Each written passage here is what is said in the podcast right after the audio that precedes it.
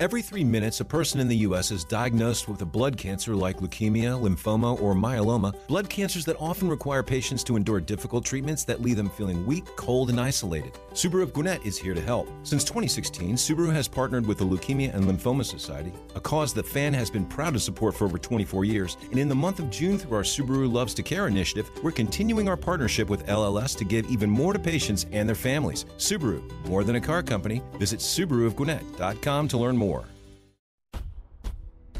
Welcome to Next on the Tee with Chris Mascaro, where PGA and LPGA players, legends, and the top instructors in the game share their insights and playing lessons.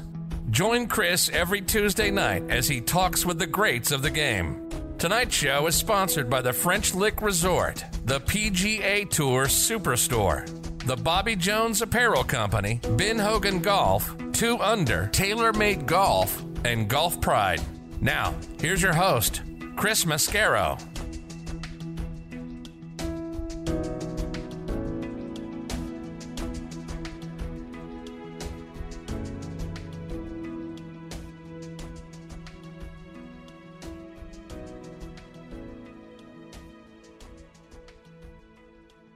Good evening, folks, and welcome to Next on the Tee. How you doing? You keeping your sanity? Are you going stir crazy from being in the house for most of the last two weeks? Has it been longer where you're at? To our friends up in the Northeast, where this thing has just exploded, to everyone out west and all the places in between where the virus continues to spread, plus our friends over in Italy, over in the UK, all across Europe and Asia. I'm hoping for you this thing has peaked and it's on its way down. I don't want to talk too much about the coronavirus tonight because we're bombarded constantly in the news about it. I want to give everyone a little escape from that for a little while. So, outside of hearing how it's impacting the great PGA and LPGA professionals that I'm blessed to talk with every week here on the show, and I know you're all struggling and it's hurting you guys from an economic perspective, and you're all in my prayers. Uh, I want to keep everything focused on as much as possible on golf tonight, but just remember, we're going to get through this together. So let's try to put our fears aside for the next hour or so. Let's have some fun. Let's get you ready for when all of this passes. So tonight I've got three more of the top instructors in the game that are uh, going to help give you some tips and some drills that you can do right there in your backyards or in your living rooms to keep your game sharp. And first up is going to be Jason Hase. Jason is the head golf professional at Buffalo Dunes Golf Club out in Garden City, Kansas. I've got my Buffalo Dunes sweatshirt on right now. He's also the assistant golf coach at Garden City Community College. Along with getting Jason's tips for what we can do to practice around the house, I want to get his thoughts on some short game tips, chipping and pitching out of tight lies, and when the ground is dry and hard, how we can hit those shots more successfully. We'll also talk about how the season was going at Garden City Community College before all of this hit. And since we don't have live golf tournaments to watch, what are his all time favorites? His top five favorite golf tournaments to watch on TV, getting a little bit of that Golf Channel or ESPN Classic We'll talk about that when Jason joins me in just a moment. Following him, I'm going to get a return visit from Paul Ramee. Paul is one of the top instructors in the state of Connecticut. I'm going to talk to Paul about some of those same things that I did with Jason. Want to get you as many drills as possible that you can do at home. Plus, we'll get some tips for how to hit better shots when we have a severe uphill lie in the fairways to an uphill green. How do we stay in balance and not come over the top and snap hook that shot? And when we have a severe downhill lie, when we're in the rough just off the green, how can we get that shot close and not send the ball rolling all the way across the green? So looking forward to having Paul back with me. He'll join me at the bottom of the hour. Then we'll round out tonight's show with our resident director of instruction, Tom Patri. Tonight, TP and I are going to talk about some of his thoughts around when the golf season might actually restart and how he thinks the timing of the majors is going to play out. Plus, I'll get his top five all time favorite tournaments to watch. So, looking forward to having Tom back as part of the show as always. He'll join me about 45 minutes from now. So, there you have it, folks. More great stories, tips, and information coming your way tonight on this edition of Next on the Tee. And as always, thank you so much for tuning in and making us a part of your golfing content tonight. I want to start by saying hello to my friends Mitch and Matthew Lawrence. Please check out their shows. Matthew's show is called Backspin Golf. It's my regular Sunday morning, 8.03 a.m. tee time. You can listen online at WLXG.com, ESPN Radio up in Lexington, Kentucky. Our good friend Perry French leads off the first segment with Matthew every week. Perry shares a lot of great golfing content and instruction over on Matthew's show, and Matthew's just a fantastic host, and he makes the show so much fun. Listen online at WLXG.com or on the WLXG app. Mitch's show is called Talking Golf Getaways, and you can stream it online at golftripx.com, and that's the letter X, so golftripx.com. Also available on Audio Boom, Stitcher, and Player.fm as well. Mitch and his co host Aaron Bunch take you around the U.S. and Canada to some of the great places that you can go stay and play. They also let you know about some of the hidden gem courses that you might not be aware of. So go online to golftripx.com and check out their podcast. Please also check out our friends at the Bobby Jones Apparel Company by going online to bobbyjones.com. They've got their new spring collection out now, and their new sweaters, polos, and pants are all fantastic. And you're going to see Steve Stricker, Miguel Angel Jimenez, and Ernie Els wearing them out on the Champions Tour. Check it out online at bobbyjones.com and enter the coupon code on the T to save 20% at checkout. And folks, this segment of the show is brought to you by TaylorMade and the new TaylorMade Sim featuring the Sim driver designed with a radical new head shape to make the driver both fast and forgiving where you need it most on the downswing. Sim irons with an improved speed bridge and echo dampening system to deliver a distance iron with forge like feel. And the new Sim fairway woods with low CG to help you hit it higher, and with the V steel sole to launch it even easier out of any lie. Get fit for Sim throughout your entire bag and experience the effect it's going to have on your entire game. Check it out online at TaylorMadeGolf.com for more information on the all new Sim family. All right, now back in making his fourth appearance with me here on Next on the Tee is Jason Hase. And let me remind you about Jason's background. He's from Tucumcari, New Mexico, attended the New Mexico Military Institute in Roswell, New Mexico. He earned his certification as a PGA professional from the PGA of America back in 1998 He's been the vice president of the Northern Texas PGA section since 2016. He also served as the president of the North Texas PGA West chapter in 2012 and 2013. Jason is as well decorated a PGA professional as you're going to find. He won the Bill Strasberg Award four times, which is the top honor given to the North Texas PGA West Texas chapter. He was the chapter's Golf Professional of the Year in 2011, 12, and 13, and the Teacher of the Year in 2009 and 10. He was also the Merchandiser of the Year for private clubs in the North Texas PGA West chapter in 2004 and 2006. He was Manager of the Year in 1998 for the Four Star Golf Corporation while at Scott Park, and he won the Northern Texas PGA Western Championship in 2010. He helped start up and coach the golf program at Angelo State University, which is a Division II school, and he helped them into national prominence in only their second year of existence. He's currently the assistant golf coach at Garden City Community College and the head professional at Buffalo Dunes Golf Course there in Garden City, Kansas. And I'm honored he is back with me again tonight here on Next on the Tee. What's up, Jay Hase? How are you, my friend? I'm good, Chris. How are you, sir? I'm fantastic. Thank you. You know, Jason, with all the news and information we're getting about coronavirus and how it's impacting everybody, I want to check on you and your family and how everything's going out there in Kansas, and in particular how everything's going at uh, Buffalo Dunes Golf Course. How you guys hanging on? Everything is uh, good. The family is good. Uh, my boys are still in San Angelo, going to uh, Angelo State University, so they're they're adapting to the online classes and all that stuff. And then uh, the golf course itself, Buffalo Dunes, um, we've made some uh, procedural changes the last couple weeks, um, but uh, everything is good. We have our have our clubhouse closed, and uh, we've got staff kind of help checking in members and guests. Um, it uh, you know it's it's new for everybody, and we uh, we hadn't really missed a beat. Um, the golfing community in Western Kansas is glad that we're open. Um, we have a couple confirmed cases here in Garden City, but beyond that, I mean, we're just glad to be open where people can kind of get away and have a place to uh, kind of escape from the reality of what's going on right now, and and uh, it's it's been good. How about on the lesson side? Still giving lessons and then uh, seeing people come out on the practice tee, or you going video? How you we, doing with those? We, we uh we're doing some video. Um, I had a couple juniors this afternoon that that uh, came in. Um, actually did a club fitting. Uh, we are practicing the social distancing, trying to stay six feet away, you know, wiping stuff down, um, elbow bumps and all that good stuff. But it's it's good. My uh, I've got two uh, a kid named uh, Reagan Bowles and a sister named Amelia Bowles out from uh, kind of northwest Kansas that have been coming to see me for a while, and it was good to see them. They did fantastic, and um, I mean, we're still we're still teaching. One thing we're doing though, uh, we've got our staff kind of split into two groups, an A group and a B group. Um, we're working three days on and then three days off in case you know we do have come in contact with with somebody that has the uh, coronavirus. We uh, we can keep the place open.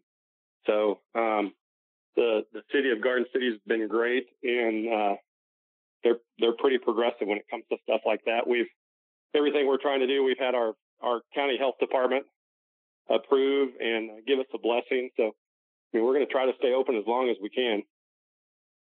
So, Jason, like I mentioned in your intro, you're also an assistant coach at Garden City Community College. Before all this happened with the coronavirus, how are things going with the team, and where do you guys go from here? Well, we uh, played one tournament. We actually won it, so we can say uh, we we were undefeated go. in the spring. So that's right. Um, the first, yeah, the first round, the the guys shot uh, 305 in some pretty tough conditions, and then we came back and shot uh, 279 the next round. Um, but uh, when all this first hit, we've got we had five internationals and uh, one U.S. player, and we just we made sure that we were going to get the international guys back home as quickly as possible. And uh, I mean, we made the decision uh, to just kind of postpone everything, really not wait and see what would what would happen. We wanted to get everybody back to their families. Um, we did that, and uh, our uh, our our U.S. kid is from Colorado, and um, I mean, obviously, Colorado is a pretty good hot spot right now. We um, we're staying in touch with the guys. They they did pick up a year of ex, ex, a year of eligibility, so when they come back in the uh, in uh, August of uh, 2020, they'll, you know, they'll they'll have a uh, when they're able to transfer, they'll have three years of eligibility instead of two, so that's a plus. And then um, we're already done recruiting for next year. We're going to have uh, five Swedes, possibly six. Our Canadian, our young man from Portugal, uh, a local uh, kid named Noah Ortiz that played at Garden City High School. We're excited about that. And then uh, our young man from Colorado will be back with us too. So we've got uh, we're going to be pretty solid. Um, our lone sophomore is uh, getting ready to make a decision where he's going to go. He's got a couple of offers from some pretty good uh, D2 schools and uh, probably the best NAIA school in the country. So we're excited about that. His name's Vincent Wilhelm. He's from Germany. So we, we had a very good year. Um, we we led the uh, Garden City Community College and team GPA. We had a three five seven so we uh, we were pretty wow. excited. It's been a been a good year. Jason, that sort of begs the question with all the international players. Garden City, Kansas. How are you guys getting so many international recruits to come play there? You know, I guess at the end of the day, it's all about how much it's going to cost uh, a, kid to go to school, whether it be U.S. or international. And and the school is is very inexpensive. It's uh, about twelve thousand five hundred dollars a year. Um, and so, you know, out of pocket, our kids are looking somewhere between $6,500 and $8,000. We don't have a big scholarship budget, but we try to spread it out. Um, our head coach, his name's Phil Terpstra. He's the uh, dean of academics for the school. So we kind of have the best of both worlds. I kind of take care of the golf swings and, and, uh, he takes care of the academics. And we've just got a, we, over the last couple of years, we've laid a pretty good foundation and, and, uh, kids are actually contacting us wanting to play for us. Um, the kids that have come before that helped lay that foundation have are fantastic. They've, uh, you know, it's we're just we've got some really good traditions started, and I think we're just going to get better and better. And Jason, you guys typically host the Garden City Charity Classic on the Symetra Tour there, at Buffalo Dunes. Um, talk about the tournament and what are you hearing? Is it is it going to be in August like it's on the schedule, or is that subject to get pushed back? Where does it stand? You know, as of right now, we are planning on hosting the event. Um, we're we're in constant contact with uh, Symetra Tour. We don't know what it's really going to look like. Um, if it's going to be a scaled back version, if we're going to be able to go ahead and do the uh, do the entire thing. Um, it's just kind of in a holding pattern right now. um, the plans are we're going to do something. Um, the girls need a place to play, and uh, Garden City has just been a fantastic uh, host for our event. And uh, I mean, it's just we're just going to kind of wait and see and see what happens. Hopefully, everything will kind of get back to normal by the end of April, and uh, life as we know it can kind of move forward. You know, we've got uh, we were supposed to host the women's uh, NJCAA national championship in, in May, and that's been postponed. Um, we have a big AJGA event in June. Um, we're, you know, that's kind of in a holding pattern. So it's uh, kind of wait and see.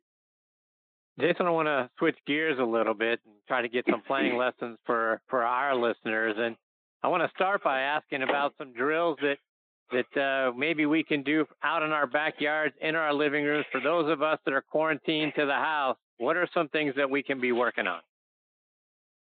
You know, one of my uh, all-time favorite drills, and somebody's ever taken a lesson from me, or um, my college college kids, or even has ever played for me, um, I, I call it the propeller drill. Uh, you take one of your alignment sticks, you place it right across your sternum uh, parallel to the ground, and you just you just work on rotation back and forth. When you rotate back to the trail foot, you kind of stop and make sure that that alignment stick is is parallel to that foot, and then you rotate around to your left side or your lead foot, and just work back and forth. Um, there's a couple different variations you can do. I I'm really big on trying to get people to kind of get their lower body moving a little bit better, using more of their athleticism. I mean, we you can do it flat footed. I when we first start, I really like people's feet to come off the ground and their kind of knees to touch or kiss. That's uh, that's a good one. Um, you know, then the other the other great one that uh, would probably be a lot of fun for people is just to pick up a broom and uh, take it out in the backyard and just swing it 50, 60, 75 times. Just kind of slow and monotonous. Make your golf swing. It's long enough it's heavy enough. It's actually going to help you make a better swing. Um, and plus you're going to get a really, really good workout.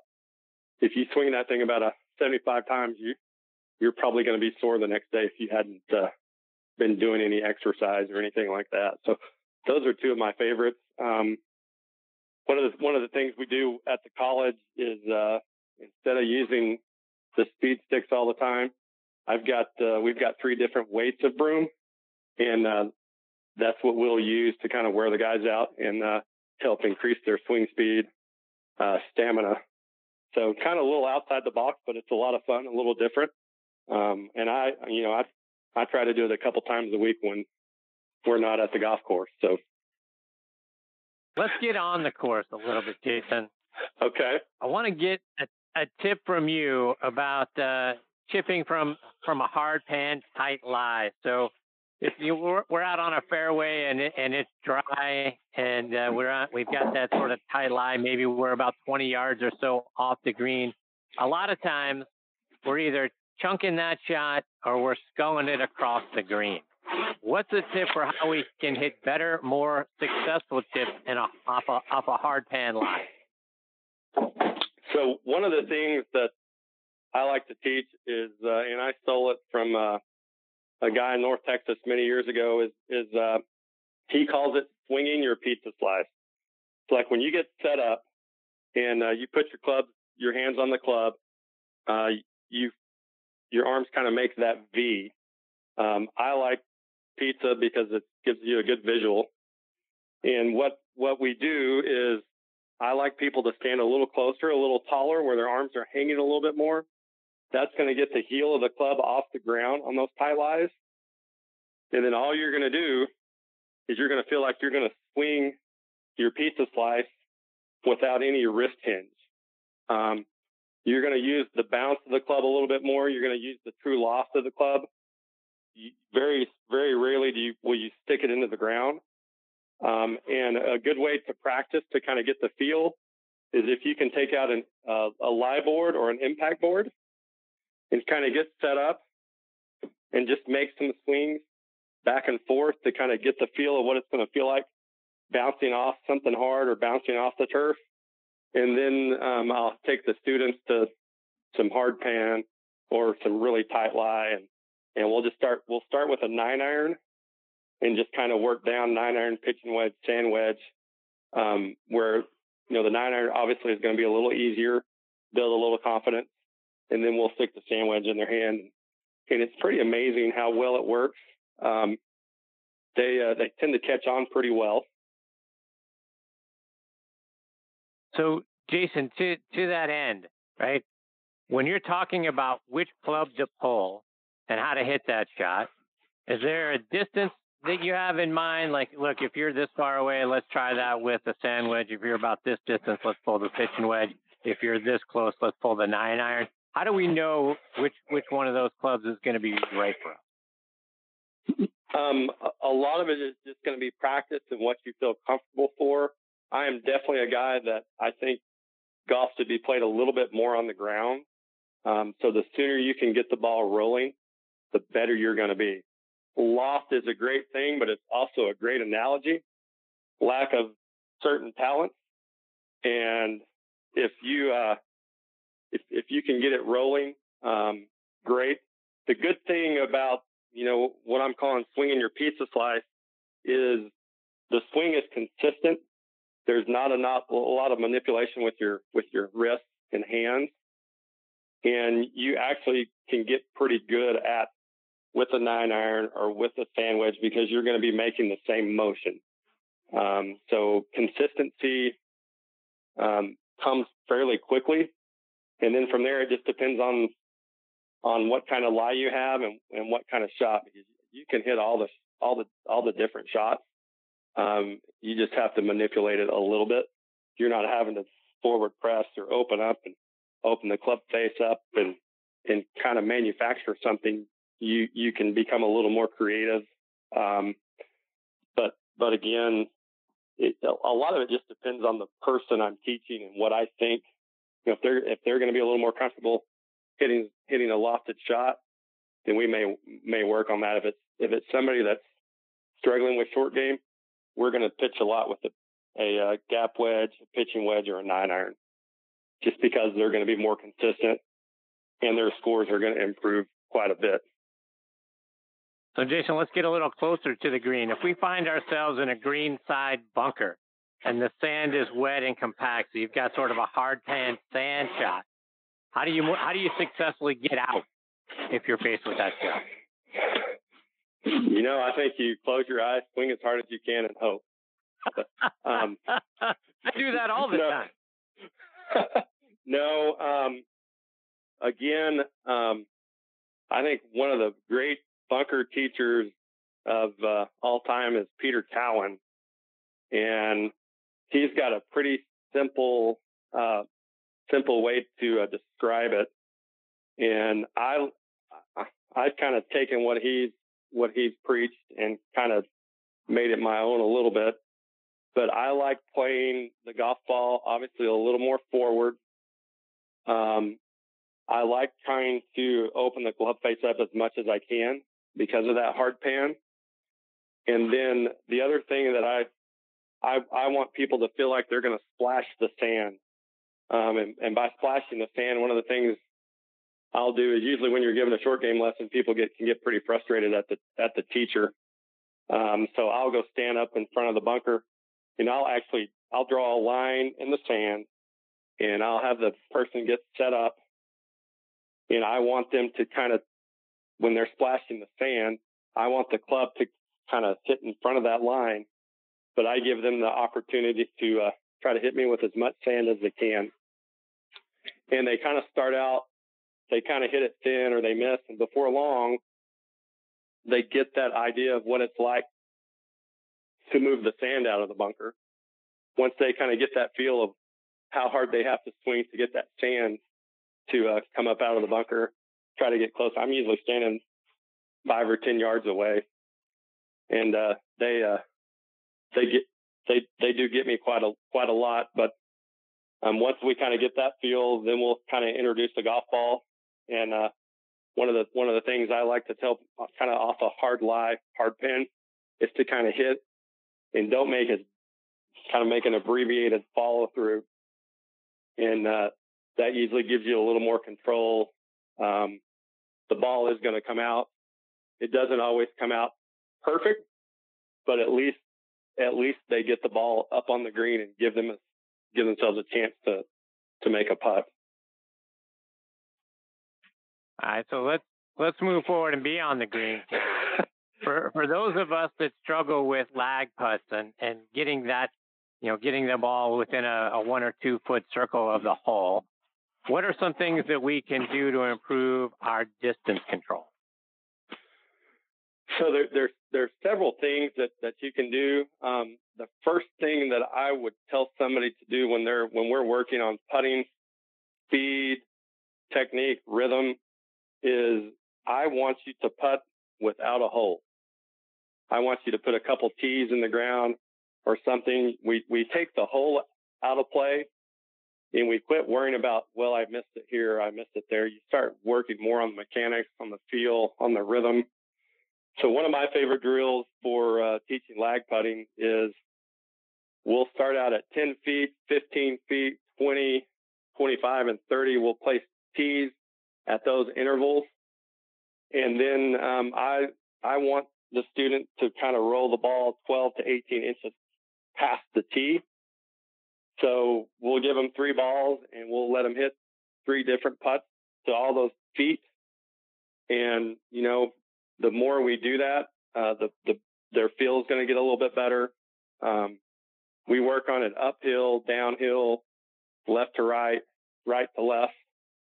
So, um, and and it's it's a pretty simple drill. The other thing I, I like to work on when we're putting, especially lag putting, is um, at the end of the we'll we'll download an app called Metro Timer, and um, they'll they'll we'll put that on a certain speed, and I'll uh, you know we'll we'll put it on 60 to 65 beats a minute, and we'll just kind of work on that rhythm and try to hit it different lengths. You know, go back to the 20 feet, 25 feet, 30 feet, and uh, have them get set up, kind of that rhythm, get that rhythm going with with that uh, metronome, and just work on hitting different different lengths of putts. And uh, like if we need to hit it a little softer, we'll slow down. If we need to hit it a little faster, I'll I'll speed the metronome up. It just gives people a sense of, okay, I, I can relate this distance. I've got this 70 beats per second or per minute in my head. When I make that swing, it's going to go 25 feet. Kind of gives them a a a feel and kind of gives them something that they can uh, re- relate to speed and distance. I guess that makes sense. Yep. Well, Jason, before I let you go, let our listeners know how can they stay up to date with all the great things you're doing and follow you, whether it's online or it's on social media. Um, you can always see what's going on at the golf course at buffalodunes.org. Um, you can follow me on social media, uh, Jay Hase PGA on Instagram. Um, I'm I'm on Twitter. I can't remember what my Twitter handle is right now. I don't I don't spend much time on there. Um, I am on Facebook. Uh, just Jason Hase, H A S E. You can you can find me there. Um, but uh, I, I guess I guess those three are the probably the main. I think my uh, my let me go see what my Twitter handle is. I should know it as Jay Hase as, PGA, but I I should Jay, know it by now. Jay Hase PGA. You, you you're exactly right. You're exactly right. And Chris, before before I cut out, thank you so much for everything you do for the game of golf and for uh, everything you've done for PGA professionals. Um, your uh, your show is awesome. It's always a pleasure to uh, to listen to it, and I look I look forward to uh, listening to the podcast on Wednesday mornings and and uh, listening to all the great guests and stuff. Um, so so thank you for what you do for the game of golf. Well, I appreciate that very much, Jason. Thank you for being such a great guest every time you come on the show and, and what you're doing to develop young players and the kids in college, all the way up to the adults in your area. You're fantastic, my friend. I hope you'll come back and join me again soon. Uh, absolutely. Um, real quick, uh, the Garden City Charity Classic. Um, I, am I've said this before, but uh, our uh, our local benefactor is our there's 13 area high school teams that have women's golf.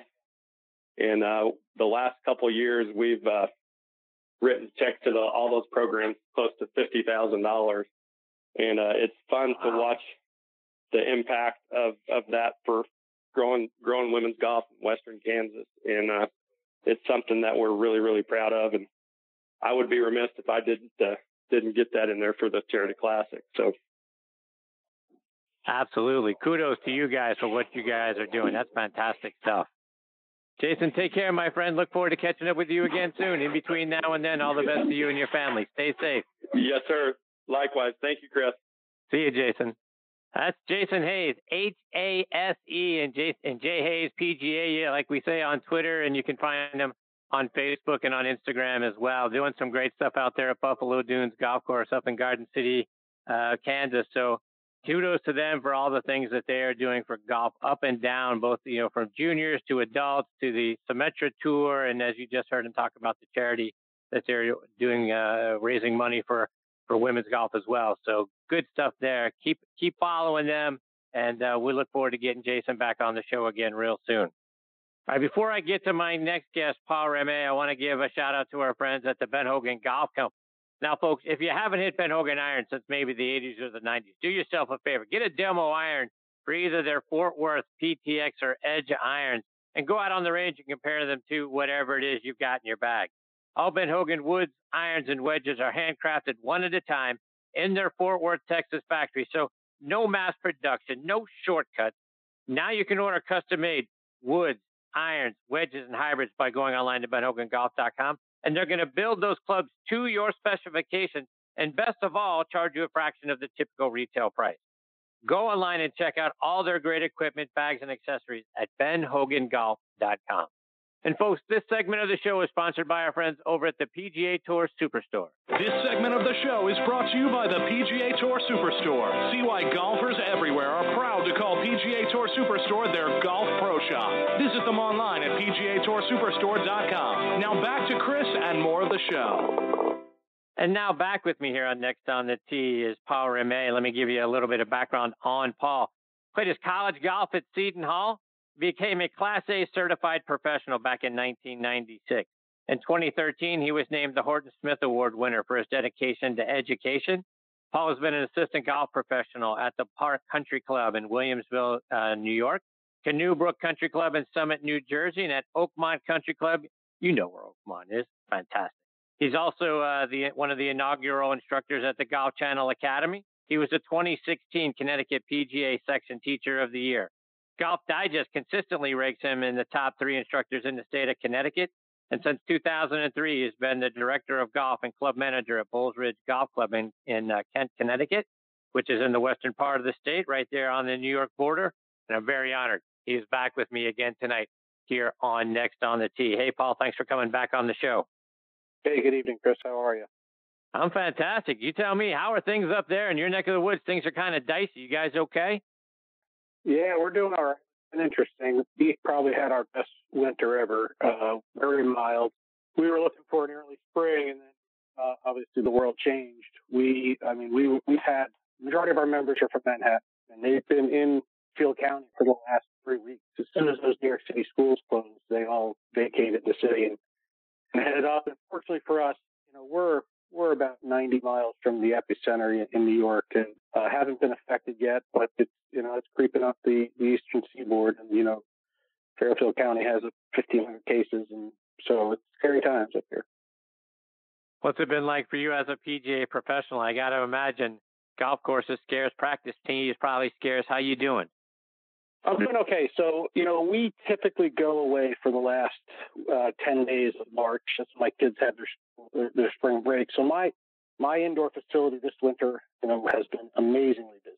Uh, I was really seeing a tick in my clientele and then, you know, really figured that I wasn't going to teach much the last 10 days being out of the, out of the state, but we canceled that trip and I, you know, I definitely between my my my students and myself, we, we just kind of put pause.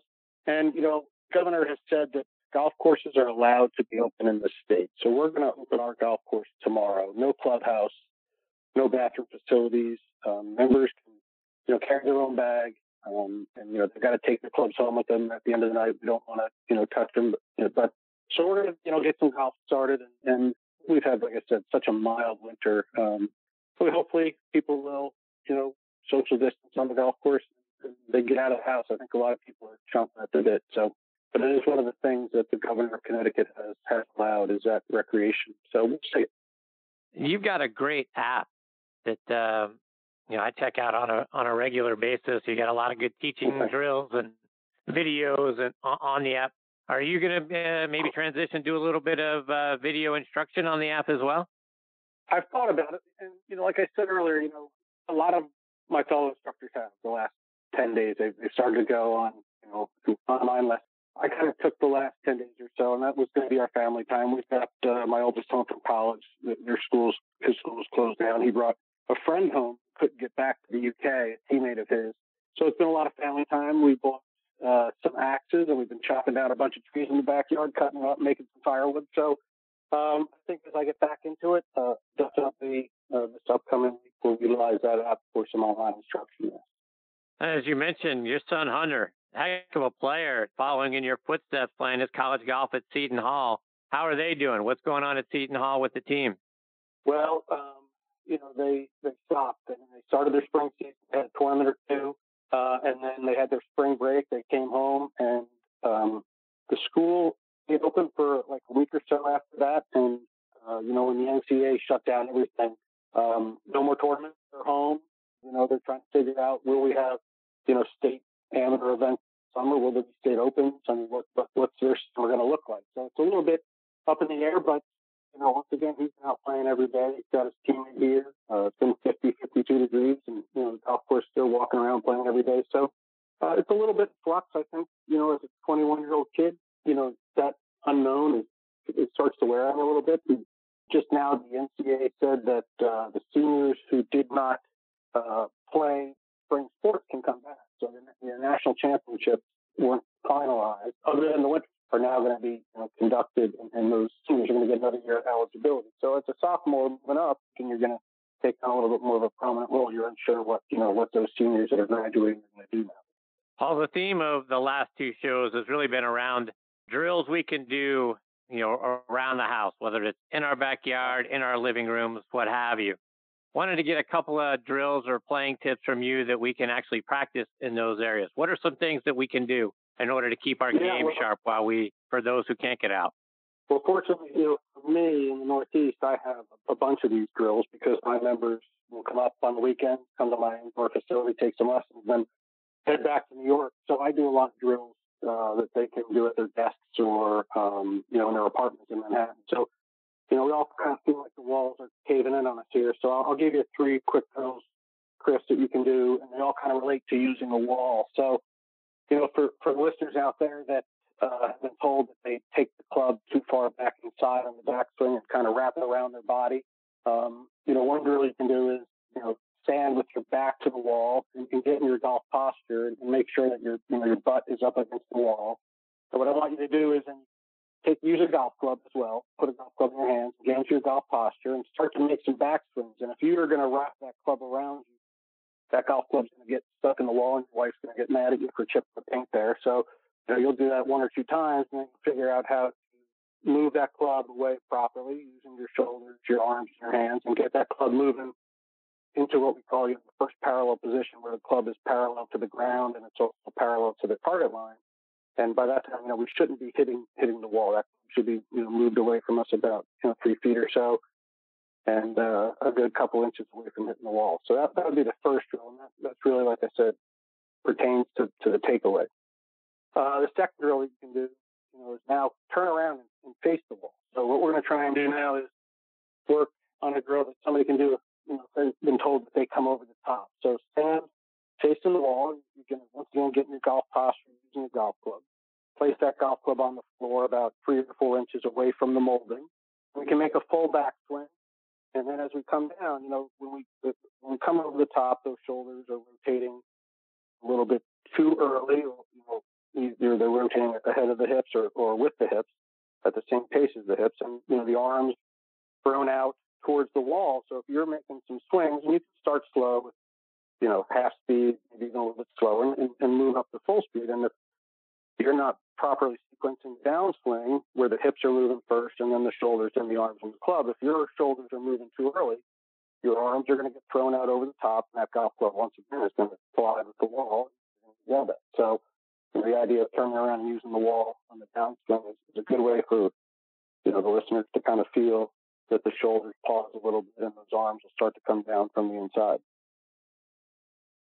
And then the last drill, you know, we, we um, talked a little bit about the backswing, the downswing. Now, I'd like to talk a little bit about you know the lateral shift in, in downswing as well. So, what I ask some of my students to do when I see that they don't really know how to shift properly, you know, to start the downswing, I ask them to uh, take their lead foot and place the outside of their lead foot up against the molding, um, and then it'll get the left side of your body if you're a right-handed golfer facing the wall, closest to the wall. and You'll be looking, you know, away from the wall and you can get in your golf posture again and cross your arms and, and make a make a backswing. What I then have them do is I have them kind of feel like the the the, the left foot is you know adjacent to the wall. I try and feel like they have a little bit of a lateral shift and get that left knee, left hip, left shoulder to all kind of touch the wall at the same time.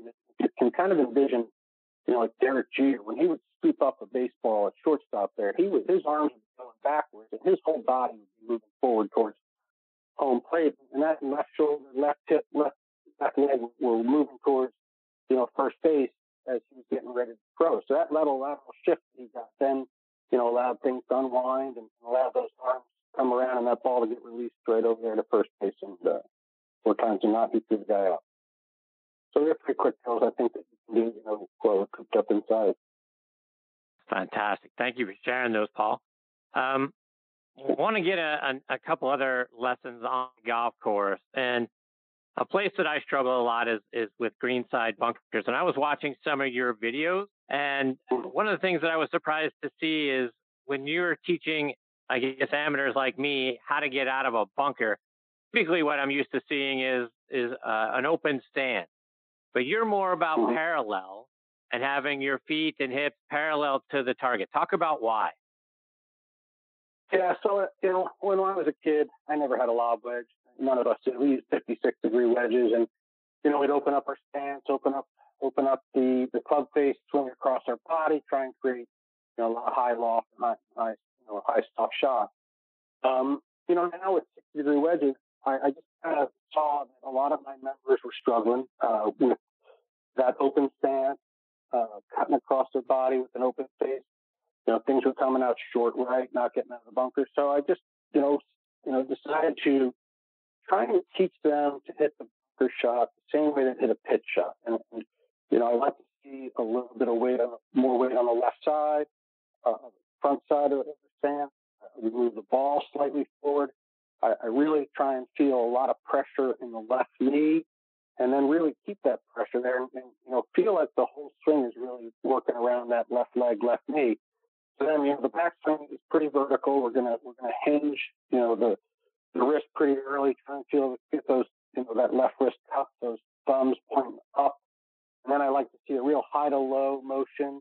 Uh, lots of times you'll see people fall back into that right leg, that club swings up over the shoulders, and you know that swing bottom moves back way, way, you know, too far behind the ball, and they'll hit it heavy or, or, or you know drop kick that club into the ball. So if we can stay move that position a little bit more forward, keep that weight left, and then just try and hit a couple inches behind that ball, just like we were hitting a pitch pitch shot, you know, a heavy rougher you know, around the green.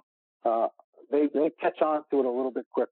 They're not having to, you know, now they don't need to learn how to hit a chip shot, a pitch shot, a lob, you know, a high lob shot, and a sand shot. I'm, I'm kind of running it into the same motion as the, the pitch shots we use around the green. So that parallel uh, you know, to the target line with their foot line just really allows them to kind of make it simpler. And you know, we've had a lot more success with, you know, some weekend golfers who, um, you know, struggle with bunker shots. Paul, what about if we if we've hit a nice drive, but the uh, the hole we're playing is is way uphill. We're hitting we're in the middle of the fairway, but we've got a, a, an uphill lie to an uphill green. How do we stay in balance and hit a good shot? Because typically, when I'm faced with that, I'm snap hooking that thing way left. How can we do a better job of hitting a straight shot on an uphill lie? Yeah, so you're absolutely right. So I mean, our eight hole is you hit to a pretty you know level drop, uh, landing area, and then the second shot goes uphill. You know, kind of tucked back into the the hill here is this green, and we just cleared like this winter, just cleared about 25 feet of brush and trees to the left of that green, Chris, and we found thousands of golf balls. You couldn't believe how many people were hitting snap hooks, you know, left of that green, just like you talked about. So you're right. It is it is about balance, and the first thing that I try and get people to do is, you know, take take an extra club. We're going uphill, maybe take two extra clubs. Um, these range finders today, you know, you can use them in a practice round and it'll tell you what the elevation change is, what the yardage is going to play on that elevation change. So, so I use a lot of that in my instruction with them to really get them a sense, first of all, how much the uphill is. And, you know, setting up, I like to see people get um, their knees, hips, and shoulders aligned with that slope. We've got to play with the slope, not into it. So lots of times I'll see people with their, you know, try and get set up the way they would on the level lie and that left shoulder gets too low, they start down into the ground, and, it's a bit of a disaster. So, you know, the, the next part is, you know, you know, allowing a little bit of room because that ball will draw. So, you know, uh, aim a little bit to the right, and but you've got to be careful. If we aim too much to the right, you know, a path could once now start to come, you know, from the inside a lot, which is going to encourage a hook as well. The other thing I see there is, is as well is that people have a, a tendency when they get too close, they have a real hard time getting on their left side, and that club will flip over, and and you know everything. The path is big, the, the, the face is turning over, everything's going left. So so maybe just a little bit right of the target with their alignment, and then you know the real struggle is to get that weight shift because if we do hang back on that right side, the hands, wrists, and arms are going to uh, flip over most likely, and that club face is going to get shifted and that ball is going to go left. So uh, we, you know, we go out, and I do a lot of teaching on the golf course, and we go out to this spot a lot, and it takes a while. I mean, it's almost like you got to go there with a little small bucket of balls and just stay there until you get it. And, you know, we're lucky. We play 8,000 rounds of golf. My members can practice on the golf course a lot, so we have started to get some success. But you know, people really have to feel it, how much movement and how hard it is to move up that hill to get off that right side to get that club face more neutral as it's going through you know the impact area so it doesn't flip over. But you know I'd recommend you know if you struggle with that shot, Chris, you know like I said, get out on your golf course. maybe it's going to be six six thirty at night and slow down, pick a spot, and really just try and make make swings where you get all that weight working up the hill onto that left foot and, and off the right foot. So let's go with the the opposite of that. Now we're we're uh, just off the green and we've got a severe downhill lie. Maybe mm-hmm. it's in a rough, mm-hmm. maybe it's not. But on that shot, I'm typically hitting that shot. I'm trying to do the best I can to stay, you know, parallel to the slope. But that ball hits the green and it runs all the way across the green and off the other side. How can we do a better job of hitting that shot soft and keeping it on the green? Yeah, I would start out, um, you know, my highest lofted wedge ever, about 60 degree wedge. And then, you know, I start out getting pretty tall with my setup and even a little bit open with my feet. I'm really trying to, you know, create a very steep angle of attack here. I, am going to try and crowd that golf ball maybe a little bit, trying to get that club working up in the back. backswing. I'm going to put a little bit of weight in my left side and, then maybe even move the ball a little bit, you know, north of center. You know, I'm going to hinge my wrists pretty quick in the back. Once again, feeling like that left wrist gets cupped. You know, my thumb, you know, my right thumb is going to be pointing skyward. Uh, I'm not, if I get, you know, round myself a little bit and start coming in too shallow, I'm going to get snagged in that grass. And then, you know, I'm really trying to, um, and I'm going to make a bunch of practice swings here to get the feeling. I'm really trying to, you know, swing that club from, you know, a higher backswing position to low finish. I, I'm not looking for any rotation of that face through impact, um, you know, when that face starts rotating, that grass is going to snag it. and that that face is going to turn over and that ball is going to come out low left. So I'm really trying to make a bunch of practice swings, keeping that weight left, high to low, and and, and swing down that hill. Trying to almost feel like the face of that club is pointing skyward, and you almost like you place a glass of water on it when you're done. And, and really trying to use the slope and swing down, you know, swing down that slope. It, it's going to come out a little bit quicker. You know, hopefully we can get a decent trajectory. But uh, you know, the, the idea of staying left the whole time is pretty imperative. I think if we start to move back up the hill, that low point of the swing is going to start to, you know, come behind the ball too much, and, and you know, we want it out past the ball because it starts to get creep back towards, you know, behind the ball. We're gonna we're gonna hit some thin and heavy shots, low trajectory shots. So staying left, high and low swing uh, is kind of the recipe to get that softer shot with us run. Paul, one more before I let you go. And now that we don't have live golf tournaments to watch on the weekends, maybe uh, give us what are your top five all-time tournaments that uh, you might be tuning in to take a look at, maybe pulling it up on YouTube or on ESPN Classic, the Golf Channel. What's your top five? Well, I know I'm supposed to say the 1986 Masters first, um, but I'll tell you actually, the last year's Masters was uh, amazing for me. I'm my kids had never really seen Tiger in their prime. Now I'd seen Jack play in the '80s. Uh, I'd seen him play, you know, and I'd, and I'd seen Tiger's whole career, but my kids had never seen Tiger. And, and so, a quick story: I had, you know, they changed the tee times last year, and we, uh, we had, I booked off, you know, crossed off my lesson book for the whole afternoon. I was going to go home and watch the Masters with my kids because he was he was going to do it, right? And uh, so they moved the tee times up in the morning. So I finished my last lesson at one o'clock, or whatever time it was, and he's got like six holes, five, six holes left. I grabbed my youngest son, just my middle son, just got done caddying. I took him, we went down to the caddy room, the two of us, and watched it. And it was just amazing to see him see Tiger. And, you know, we were so fortunate to see so many years. It was just great that I got to share that with him. And then obviously, you know, second would be the 80s Masters. We had an amazing leaderboard. Nicklaus, Norman, Watson, Kite, know, Seve, um, and then for me, the, the 1980 U.S. Open Baltusrol was the first major that I ever went to. My parents took me out of school on Friday. Uh, went over and watched, and uh, kind of got me hooked. Um, the 83 U.S. Open was pretty cool. It's, the, it's really the first golf tournament I remember seeing on TV. And it was a Monday finish. Larry Nelson uh, made that putt on 16 at Oakmont, went running across the green, and then uh, you know, ironically, a dozen years later, I went off to Oakmont to work, which I was pretty fortunate. And then I guess the, the last one would be the, the 2018 British Open. It was for two reasons.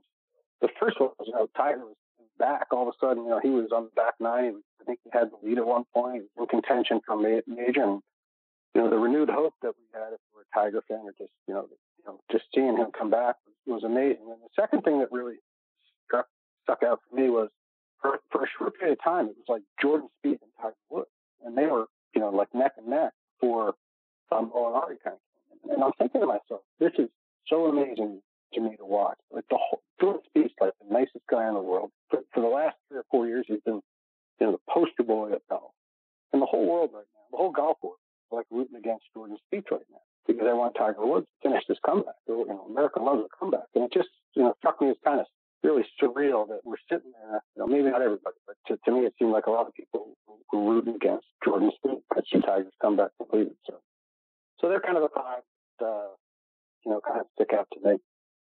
Paul, before I let you go, let our listeners know how can they stay up to date with you, all the things that you're doing, follow you, whether it's online, on your website, on your app, or over social yeah. media. Yeah, thanks, Chris. Uh, www.paulrameegolf.com is my website. Paul Ramee's World of Golf is my app. Find it in the App Store. Uh, Twitter, Instagram, uh, Paul Ramee underscore golf, and then Facebook at Paul Ramee Golf. So thank you, Chris, for, for having me. Absolutely, Paul. Thanks for coming back on the show. Hopefully, we get the uh, privilege of getting to spend some time with you a little bit later on this summer. Hopefully, it's a lot better out there. Yeah. But uh, in between yeah. now and then, my friend, take care. The best to you and your family. Stay safe, stay healthy. Thanks, Chris. Always a pleasure. You too. That is Paul Ramee. R A M E E is the spelling of his last name. And like I say, you can find him all over the net. I tell you, he's got so many great videos. Go out on YouTube and just and just you know do a search on his name, Paul Ramee, and you're going to find a lot of the stuff that we talked about tonight. Some of the the tips for the uphill shots, and that's a that's one that I know I struggle with with the snap hook.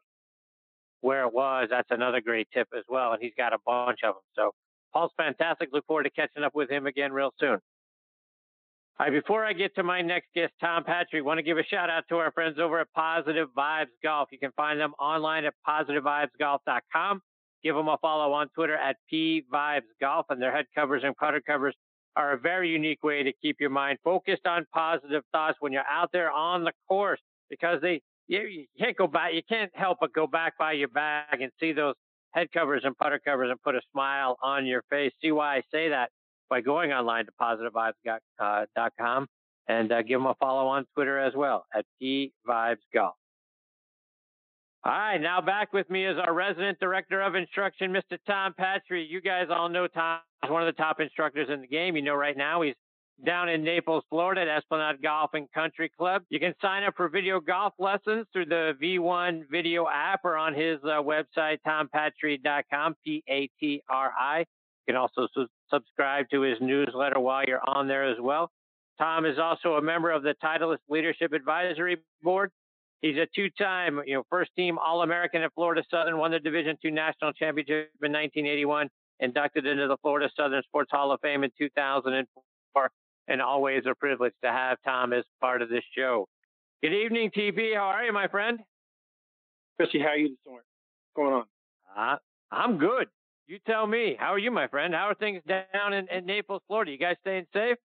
Well, we are. We're staying indoors, Chris. I uh, I shut down the lesson C about uh, a little over two weeks ago, and um, just felt like it was the right thing to do. It's funny. I got up uh, one morning and uh, and looked on my lesson schedule for the day. I had eight lessons scheduled, and uh, six of the people were, I'm sorry, four of the people were over 65, close to 70, and two were around 80.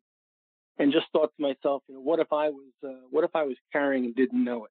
Um, and what if I infected somebody that age? I just thought that, you know, the prudent thing to do was to, uh, was to shut it down. So I did. Got a phone call about, uh, how serious this thing really is about an hour ago that, uh, the couple that I usually spend time with on Long Island, actually stay with when I teach on Long Island, who have been dear friends for uh, over 30 years now. He is home right now. He's infected with the uh, with the virus, and his Ah, wife uh, Kathy, who's a good friend, is actually in the hospital. We got word about about an hour ago that she wasn't doing very well, and it didn't look very good. God knows. Yeah. I you know, this this whole situation, you know, with um you know, people that are, you know, north of sixty, north of seventy, in the eighties. I mean it's it's it's terrifying to me. I mean I you know, from my in laws who are in their early seventies to my parents are are in their middle seventies, and we just don't we don't dare be around them. Uh, you know, we're Yeah, all it's- fine, we it's- all feel fine, but to your point, you just don't know. Yeah, and I just that, that phone call a while ago got, made everything. You know, it was already very serious to me and very real to me, but that that made it extremely real. And uh, when it's somebody who you care about and you're close to, and now you get that kind of phone call, it's um, it makes it extremely real and extremely raw. I, you know, my Yeah, when, I just can't imagine. that's your whole I- I- world, right? Up there at Long Island? Well, yeah, and those are my people and you know my dear friends, and you know, I, back to the Florida governor, I just don't understand. Uh, I don't understand a lot of things, maybe, but I don't understand how how uh, how we've handled this thing from a federal or a state level, and how long it's taken us to kind of come to grips with the fact that this is as real and as serious as it is. Um, uh, it's I just think we we, uh, we we we took a swing and a miss at this thing, and we, we really did a bad job with it. Yeah, well, there's no question that there's a lot of opportunity to do a lot of things differently or better. We're we're sort of behind, and it it, it makes you sort of shake your head. And I don't want to get off on a political rant or anything, but you know, when we saw what was happening over in Italy, you know, for our ancestors, and uh, you know, everything that happened in in Asia and and all of those sorts of things, I- I think, uh, unfortunately, we miscalculated as a country what this was going to do. Like we were different or special or better or something. And we Right. grossly miscalculated and now we're paying a unbelievably expensive price. And um, I agree. Yeah. I agree. shaking my head. I agree. So Tom, What's- I mean, what what's what's- your what's your thought? Like, when do we get back to normal, and when you know what what do you think happens with the remainder of of the PGA and LPGA tours? When when do you think we start to see that again, or do we? You know, you know, Chris, I've been I've been I've been thinking about that for the better part of two weeks. I don't uh, I really don't know if I'm going to have a uh, summer teaching schedule this year. I I um you know, we just went to 30 days, you know, just at uh, six o'clock tonight, with the president on on the airwaves, and uh, uh, I don't see, you know, if if we were really really lucky, in my opinion, I, I might not give a golf lesson until mid July.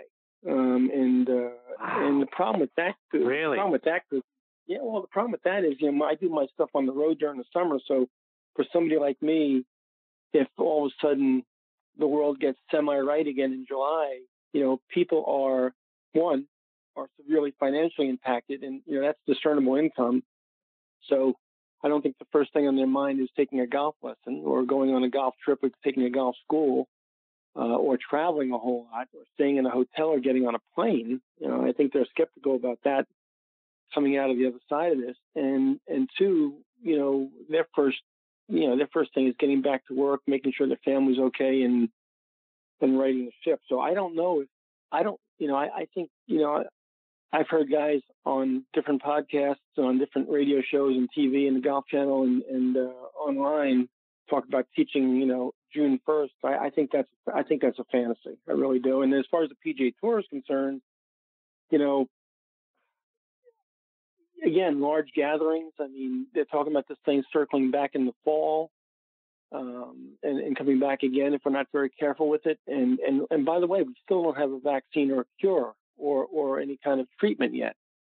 So I I, I, don't know, Chris. I, I I'm not trying to be the pessimist, but I think we have a long road yet. So do you think we could lose the entire PGA Tour season? I mean, no majors, no nothing. We'll see you next spring. I mean, you know, to your point, for for those that are really foreshadowing gloom and doom, we're talking about not- you know potentially seeing the, backside of this flu come back. You know, and and when what would be the normal flu season, right uh, north of October, Right, right. we could lose it all, right? I'm not trying to, and I'm not. Listen, I'm. I hope I am. I hope I'm so wrong. I hope that scientists and, and, and the medical community uh, rallies and, and find some miraculous vaccine or cure. But you know, everything I've read, the protocol is these kind of things take over a year to develop, uh, and then you still have to produce them in mass quantities, and then you still have to dispense them. Um, if you were the commissioner of the PGA Tour, would would you want to open a tournament gate to 30,000 spectators a day in July? Um, and be responsible for that? I don't know. I don't, I don't know if I Yeah, would. not, I, I don't. not, not without I- assurances, I- I- right? I don't. I don't envy the commissioner of any sport right now. I don't. I don't envy anybody that runs a large corporation or a factory or anything else uh, where that requires a skill set, a skill set to you know to gather people together in close proximity right now. I think everybody's been pretty gun shy. It's still amazing to me, Chris. The thing that's really amazing to me is how many people have not really embraced what's going on yet, or think that it's you know not as serious as it is. Uh, there's, there's still a, fact, a faction of the American public that clearly hasn't wrapped their head around this thing yet, which which creates a huge amount of lag time and is going to sustain the the, uh, the the downside. So I don't know. I don't know if we have a season. I I, I am skeptical we have a season. I, I certainly I think your point about the fall and the flu season in the fall and this thing circling back is a valid point. I'm not optimistic. I'm and I'm, I'm listen. I'm I'm the most positive guy in the whole world. You know that. Uh, uh, but you know I I don't know. I don't know if we have a season. So let's take that out a little further, Tom. I mean, for a couple of different reasons. One, you talked earlier about your um, your hesitance to be around some of your students that are 60, 70, 80 years old, and rightfully so.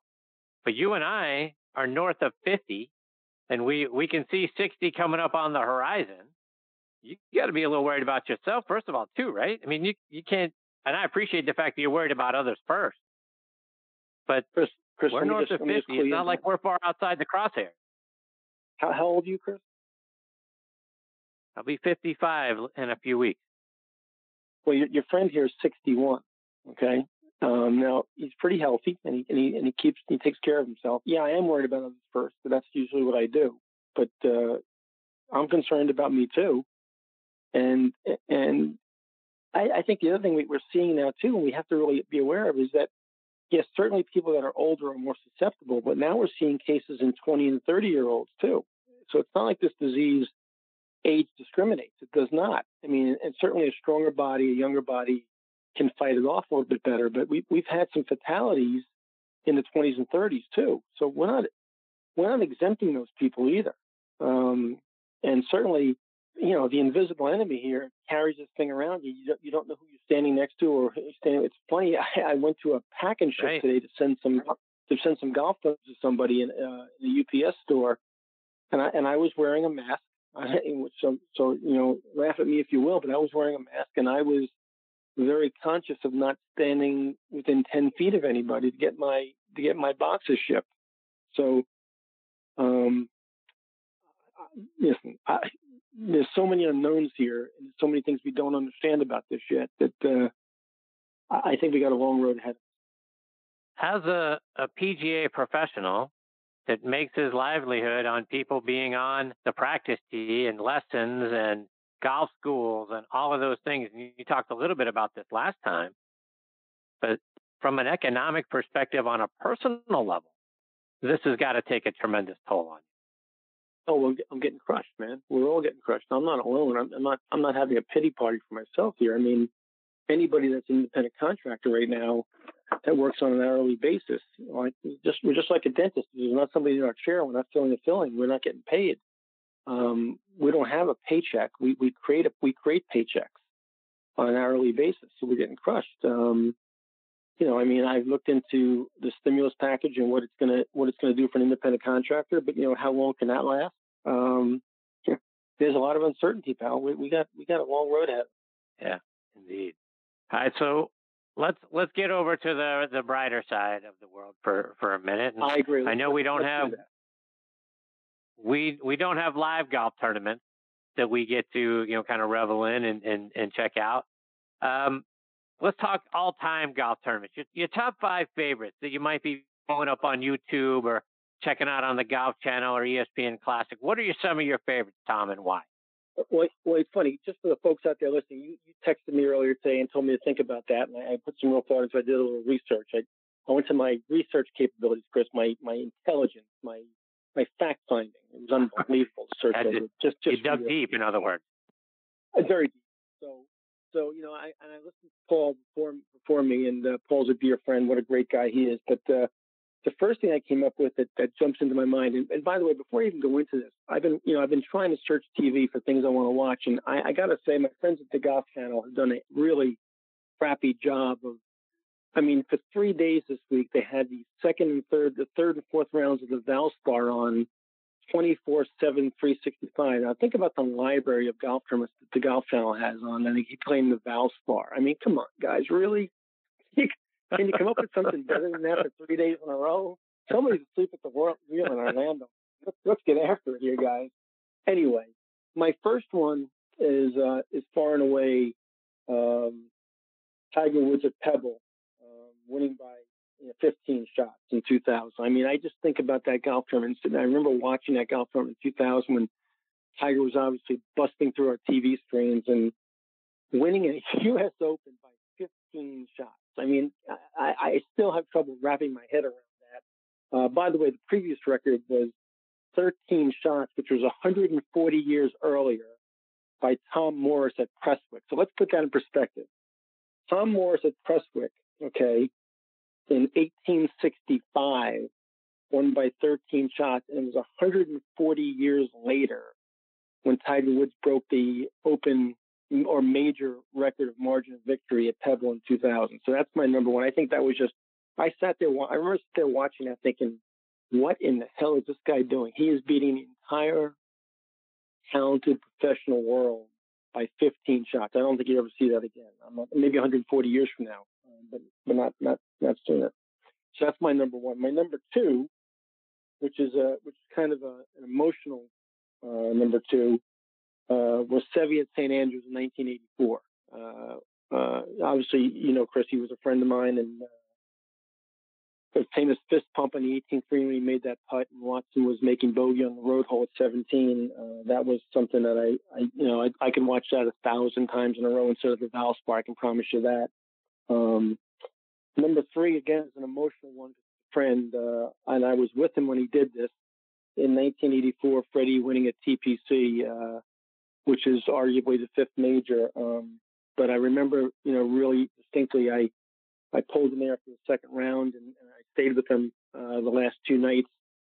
Uh, and he beat Watson, Trevino, Ballesteros coming down the stretch. So think about 1984, who Watson, Ballesteros, and Trevino were in 1984, and uh, and who Freddie was in 1984, having only won one time up till that point, which was the Kemper.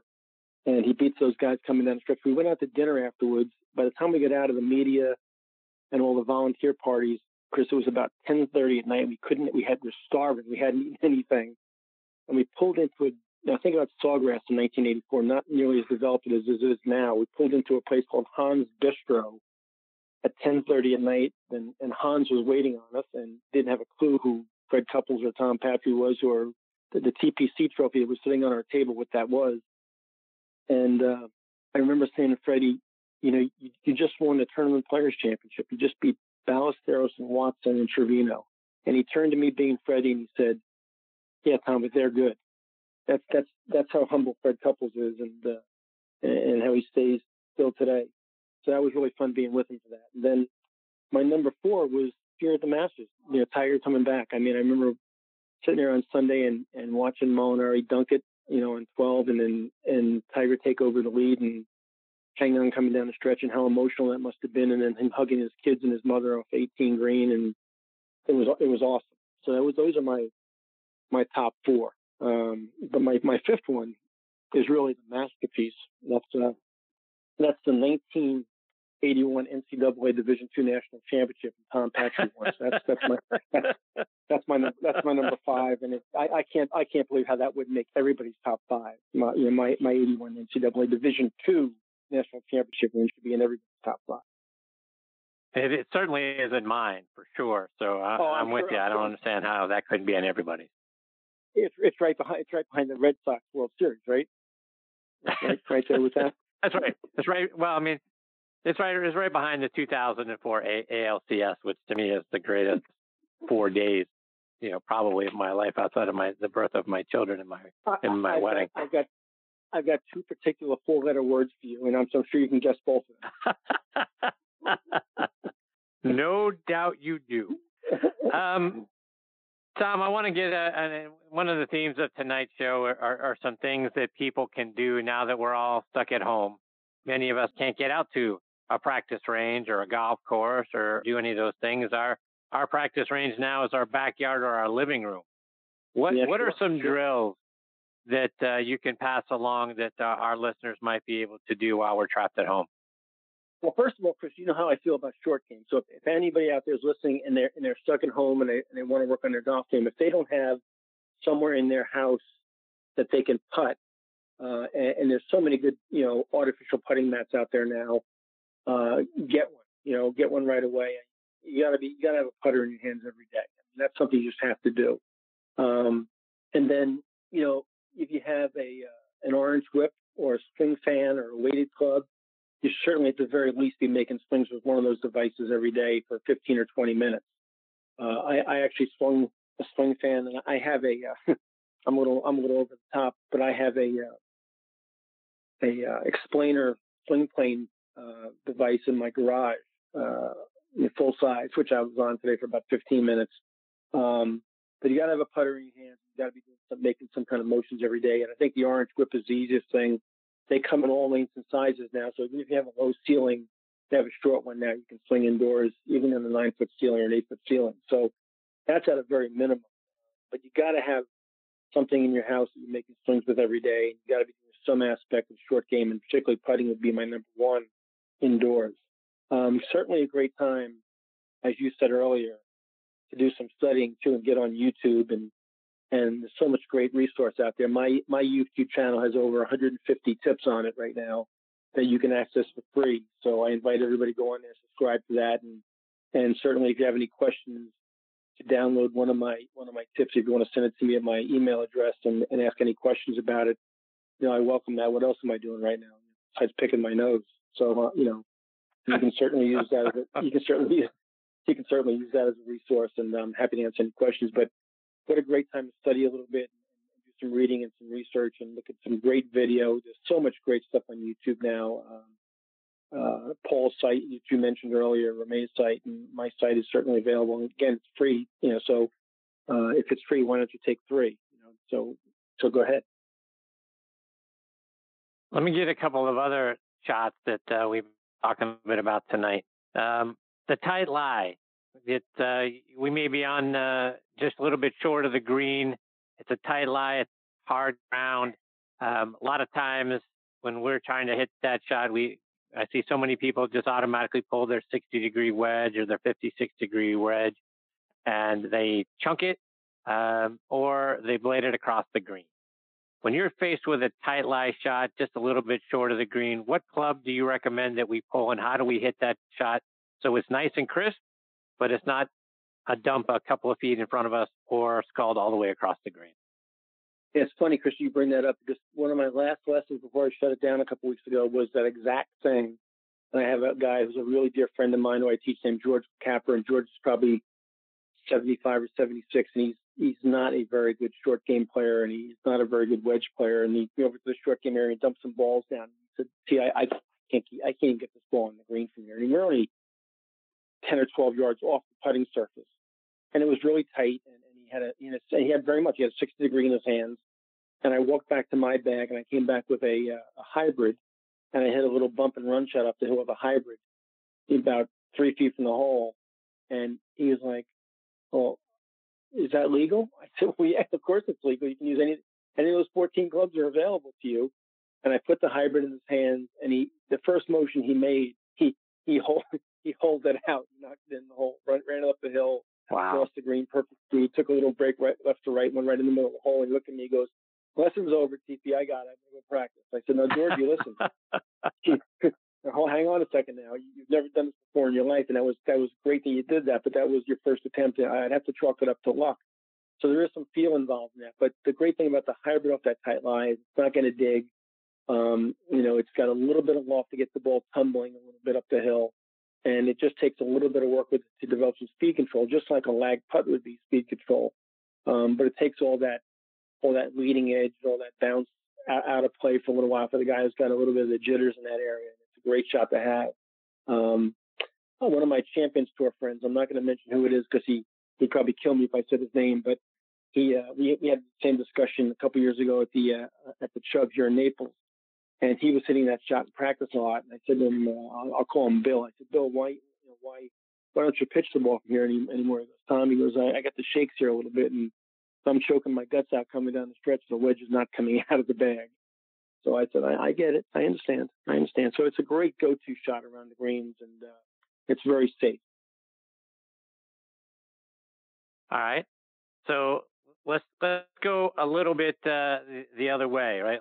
As as we're moving further back, maybe now in we're at 50 yards, still with the same sort of tight lie kind of shot talk about how we can right. flight that ball in and not end up doing the same thing, going it. I think the first thing people have to understand, Chris, is the golf club themselves. They don't understand the word bounce or what the word bounce means necessarily, and I think they, when they hear the word bounce, they think the club's going to bounce, and that's not what it means. So I, re- I always rename the word bounce when I teach people about the bottom of the club. I rename it the skitter. Uh, and Bob Vokey, who's a dear friend of mine, loves this. You know, I call it the skitter because if you, if you play the club on the ground more in the trailing edge of the club, uh, more on the back of the club with the club a little bit open and the trailing edge exposed to the ground. It just does that. It skids. Anytime you've got the leading edge involved, uh, there is a chance that the club will dig. And I think the things we do wrong in our setup with those types of shots are we've been told universally to play the ball back in our stance, weight on our left foot, and our hands way forward, and uh, and they square the club face up, and that's that's a recipe for the club to dig every time you hit a couple of chunks and then you flinch on and then you hit a couple of skulls. Now you're playing, you know, you're playing hockey instead of playing golf. So I like the ball more centered. I like the you know club back on the trailing edge to get the skidder involved. I like the hands more neutral and the weight more neutral, and learn how to basically brush the ground with the trailing edge of the club with a skidder, so it won't dig. And and usually uh, it takes a very short period of time to get somebody to convert from from a very non-confident type stroke to a really reliable stroke once they understand the golf club and how to use the trailing edge or the bounce, which is called the skidder.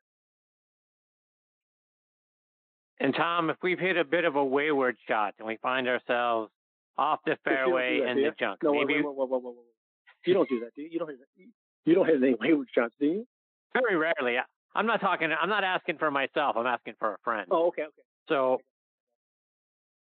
so if my friend hits it off the fairway and he hits it into the pine straw eh, or maybe into the leaves this time of year, so it's, it's loose there how do we not let the club slide underneath the ball and just not hit it anywhere? How do we get a, a more crisp shot there? Okay, that that that you're asking me to play a fairway bunker shot basically. So first of all, understand something. Pine straw are loose impediment. Okay, so that's the first thing. So the first thing you want to make sure is that when you make that swing, you don't your feet your footwork you don't slide or, or, or move around with your base at all. You have a stable environment to play from. So you can brush some pine straw out of the way and without building a stance, just brush it out of the way to get, get your feet on solid ground. So that's the first thing. And then second of all, just like you would a fairway bunker shot, you're going to try to pick that ball. You're not going to go down and get it. You're going to pick it. So I'm going to grip the club down a little bit. I'm going to shorten the club up a little bit in my hands. I'm going to make some rehearsal swings where I'm just barely clipping because it's a feel shot, clipping the top of the pine straw. And just like a fairway bunker shot, I'm going to kind of stay very stable with my lower body. I'm not going to have a lot of activity with my lower body. I'm going to make a modified size backswing and try to take it off that pine straw. I mean, you can't go at that shot hard because you, if you slip at all, you catch it a little bit heavy. You know where it's going to go. It's going to go about 10 feet in front of you.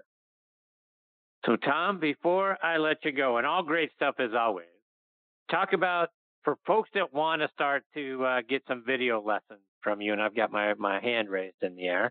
How can we get our videos to you? How can we get you to critique them? And how can we sign up for some video lessons since we can't get there on the practice tee with you? You know, and obviously at this at this with the with the craziness in the world right now, that's that's kind of my main thing right now. So, folks, please jump in. Uh, I just actually put a special up on social media that a single video lesson is 19.99. So you can get a video lesson of your swing analyzed for 19.99, or you can buy three video lessons for 49.95. Uh, and you do that by uploading. First of all, if you don't have not uploaded the V1 app, you're crazy. You should everybody should have the V1 app on their phone or on their iPad. Every person in the world. And then you can actually videotape yourself within the app, the V1 app, you know, you could use your backyard making practice swings. You can make some swings indoors. You can hit, you know, you can send me putts. You can send me pitch shots. You can send me full swings. You know, any any swing you want down the line or face on, and then upload it to me through the V1 app by searching. There's an instructor tab when you go to send. You'll you'll have a, a menu, a scroll down, and you just find Tom Patri on there. You click it and save me as your instructor, and you send it, and you pay for it by either using PayPal or Venmo and once I get the payment, I open up the uh, video, which I would have received through the V1 app, and I do the analysis and get back in. I've got a, of course, it's a wonderful, it's a wonderful teaching tool. It's very powerful. I, I have the ability to upload and attach in my response to you whatever I decide to do over 150 drills that I filmed indoors in a TV studio that I can seamlessly attach. So you get full audio, full video, you get attached drills, graphics, and analysis uh, back uh, in a matter of uh, seconds, basically. So I do about uh, right now. I'm doing about 25 or 30 of those a day. So just hop in there and get involved. it's a, it's a, it's a no-brainer for anybody out there that wants to uh, create a, a, relationship with a coach that can get to 27, you know, 24/7, 365. And you, again, you can you can be making swings in your backyard and send me send me video. Well, Tom, that's a great tool and, and something that I highly encourage everyone to take a look at. And like to your point, download the, the V1 Golf app do right on your on your smartphone, so no no problem there. Get your phone set up behind you, and, and just I don't want to speak for you, but for for folks that want to send you video, talk about the ideal angle. What angle do you want to be able to see so that you can properly understand what's going on in their golf swing? One of the things I once I get somebody that's a regular user, one of the things I encourage them to do, Chris, is I for for 1999, for example, uh, as a single analysis, I let them send me both angles because uh, I think that's uh, necessary for me to make a really solid analysis. And I return both angles, by the way, too. So the face-on angle, or we call that the caddy view, is if it was directly in front of you, facing you chest on to chest on, uh, you'd want your hands to be the center of the frame, and you'd want to make sure you were wide enough that I never lost the club head at any portion of the swing. I always want to be able to see the face of the club at all points in the swing, face on. And then down the line, I want the camera to have the center of your hand line, your hands at address as the center of the frame. And again, I don't want to lose the club at any portion at all on the down the line view. So for, for 1999, you actually get two videos back. You get down the line and face on because I, I discuss different things that are going on. Face on, I talk a lot about the body and what the body's doing, and down the line, I talk a lot about the club and what the club is doing as far as playing the path and, and face progression in, the golf swing. So you get a lot of information back on 1999 for two views.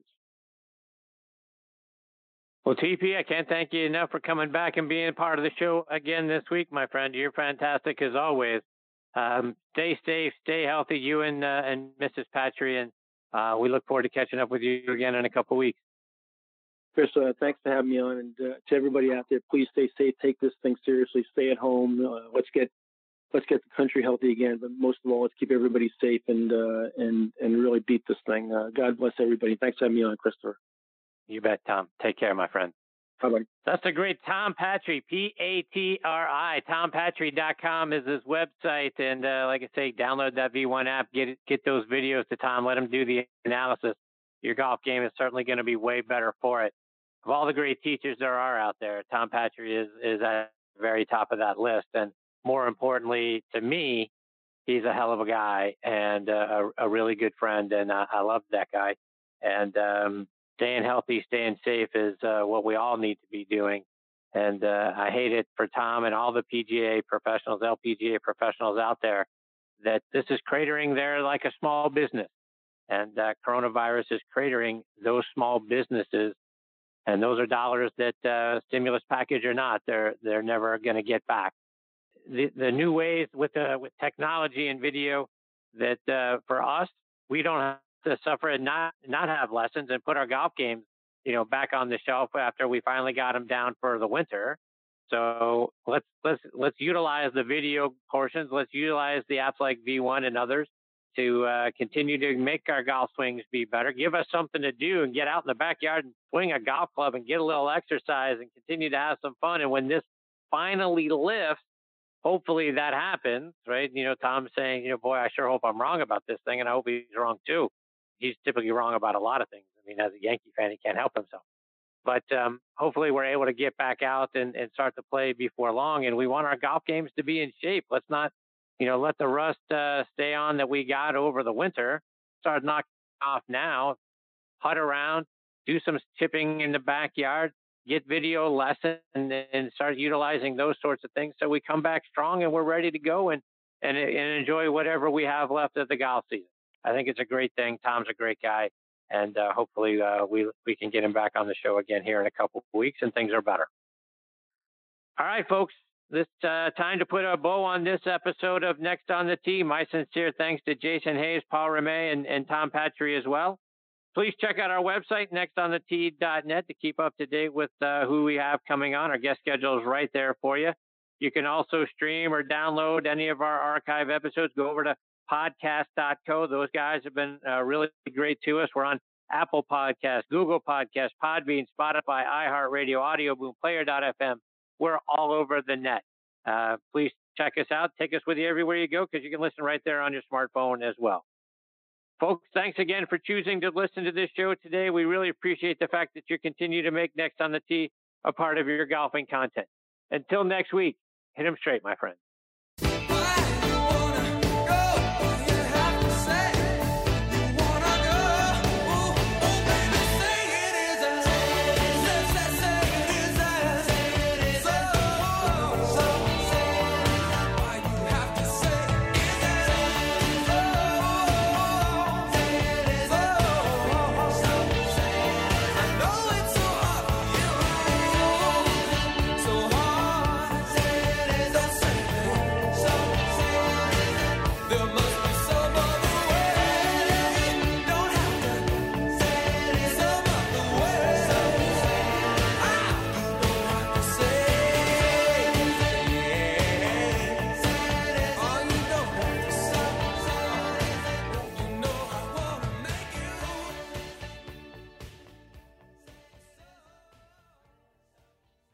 Every three minutes, a person in the U.S. is diagnosed with a blood cancer like leukemia, lymphoma, or myeloma, blood cancers that often require patients to endure difficult treatments that leave them feeling weak, cold, and isolated. Subaru of Gwinnett is here to help. Since 2016, Subaru has partnered with the Leukemia and Lymphoma Society, a cause that FAN has been proud to support for over 24 years. And in the month of June, through our Subaru Loves to Care initiative, we're continuing our partnership with LLS to give even more to patients and their families. Subaru, more than a car company. Visit SubaruofGwinnett.com to learn more.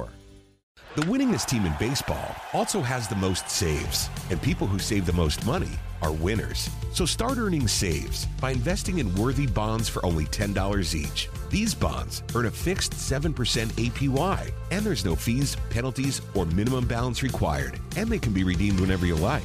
You can even round up everyday purchases to buy additional bonds. Go to worthybonds.com backslash save. That's worthybonds.com backslash save and save and win. Camp Margaritaville RV Resort, where you can just breathe in and breathe out. or move. There's biking, boating, arcade games, hiking, nearby golfing. Or fly through the new Fins Up Water Park. Thrills, chills, twists, and turns. This could be you. Camp Margaritaville at Lanier Islands, an easy one hour drive from Atlanta. Book your stay today at campmargaritaville.lanierislands.com.